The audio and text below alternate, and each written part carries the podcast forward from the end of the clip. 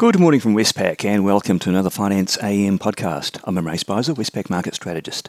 In the financial markets overnight, uh, it was a quiet session given the US holiday for Thanksgiving. Uh, the Aussie and the Kiwi currencies did probe slightly lower. And in equity markets, the uh, Euro Stoxx 50 index closed up 0.4%. And newswise, Sweden's central bank kept its policy rate unchanged. Bit more detail on the currency markets. The US dollar index is down 0.1% on the day, with not much movement in any of the currencies really, but the Aussie dollar did slip a bit from 72.05 to 71.80 and thus made a fresh two month low.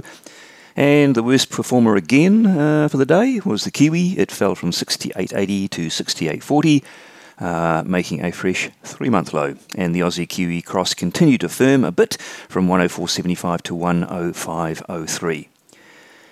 In interest rate markets, the physical US Treasury bond market was closed, but their futures equivalents did trade, and the implied 10 year yield uh, remained around 1.63%.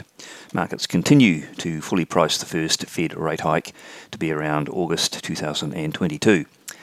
And in Australian government bond futures overnight, uh, we saw the three year yield rising from 1.2 to 1.23%, while the 10 year yield slipped from 1.9 to 1.87%. And markets there continue to fully price the first RBA rate hike to be around July 2022.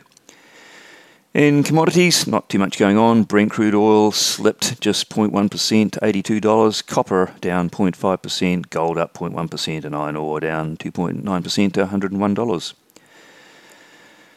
Um, in the bits and pieces of economic information, uh, we had the Swedish central bank, the Riksbank, at left rates unchanged. That was widely expected. It did say it would continue bond purchases through to the first quarter of next year, and then it would maintain holdings through the rest of the year before tapering uh, the purchase pace. And interest rates are unlikely to rise there, it thinks, until late 2024. On the day, what's out that could be market moving? There's a little bit going on down under. In Australia, we'll have retail sales for the month of October. Uh, these are expected to have risen steadily as the Delta reopenings uh, gathered momentum. Westpac expects a gain of 1%. The market's a bit more bullish, uh, expecting a 2.2% rise. And in New Zealand, we'll have the monthly consumer confidence survey with the ANZ label. Uh, that's expected to reflect that households continue to highlight concerns about the outlook. Well, that's it from me today. Thank you for listening. I'll be back again same time on Monday morning.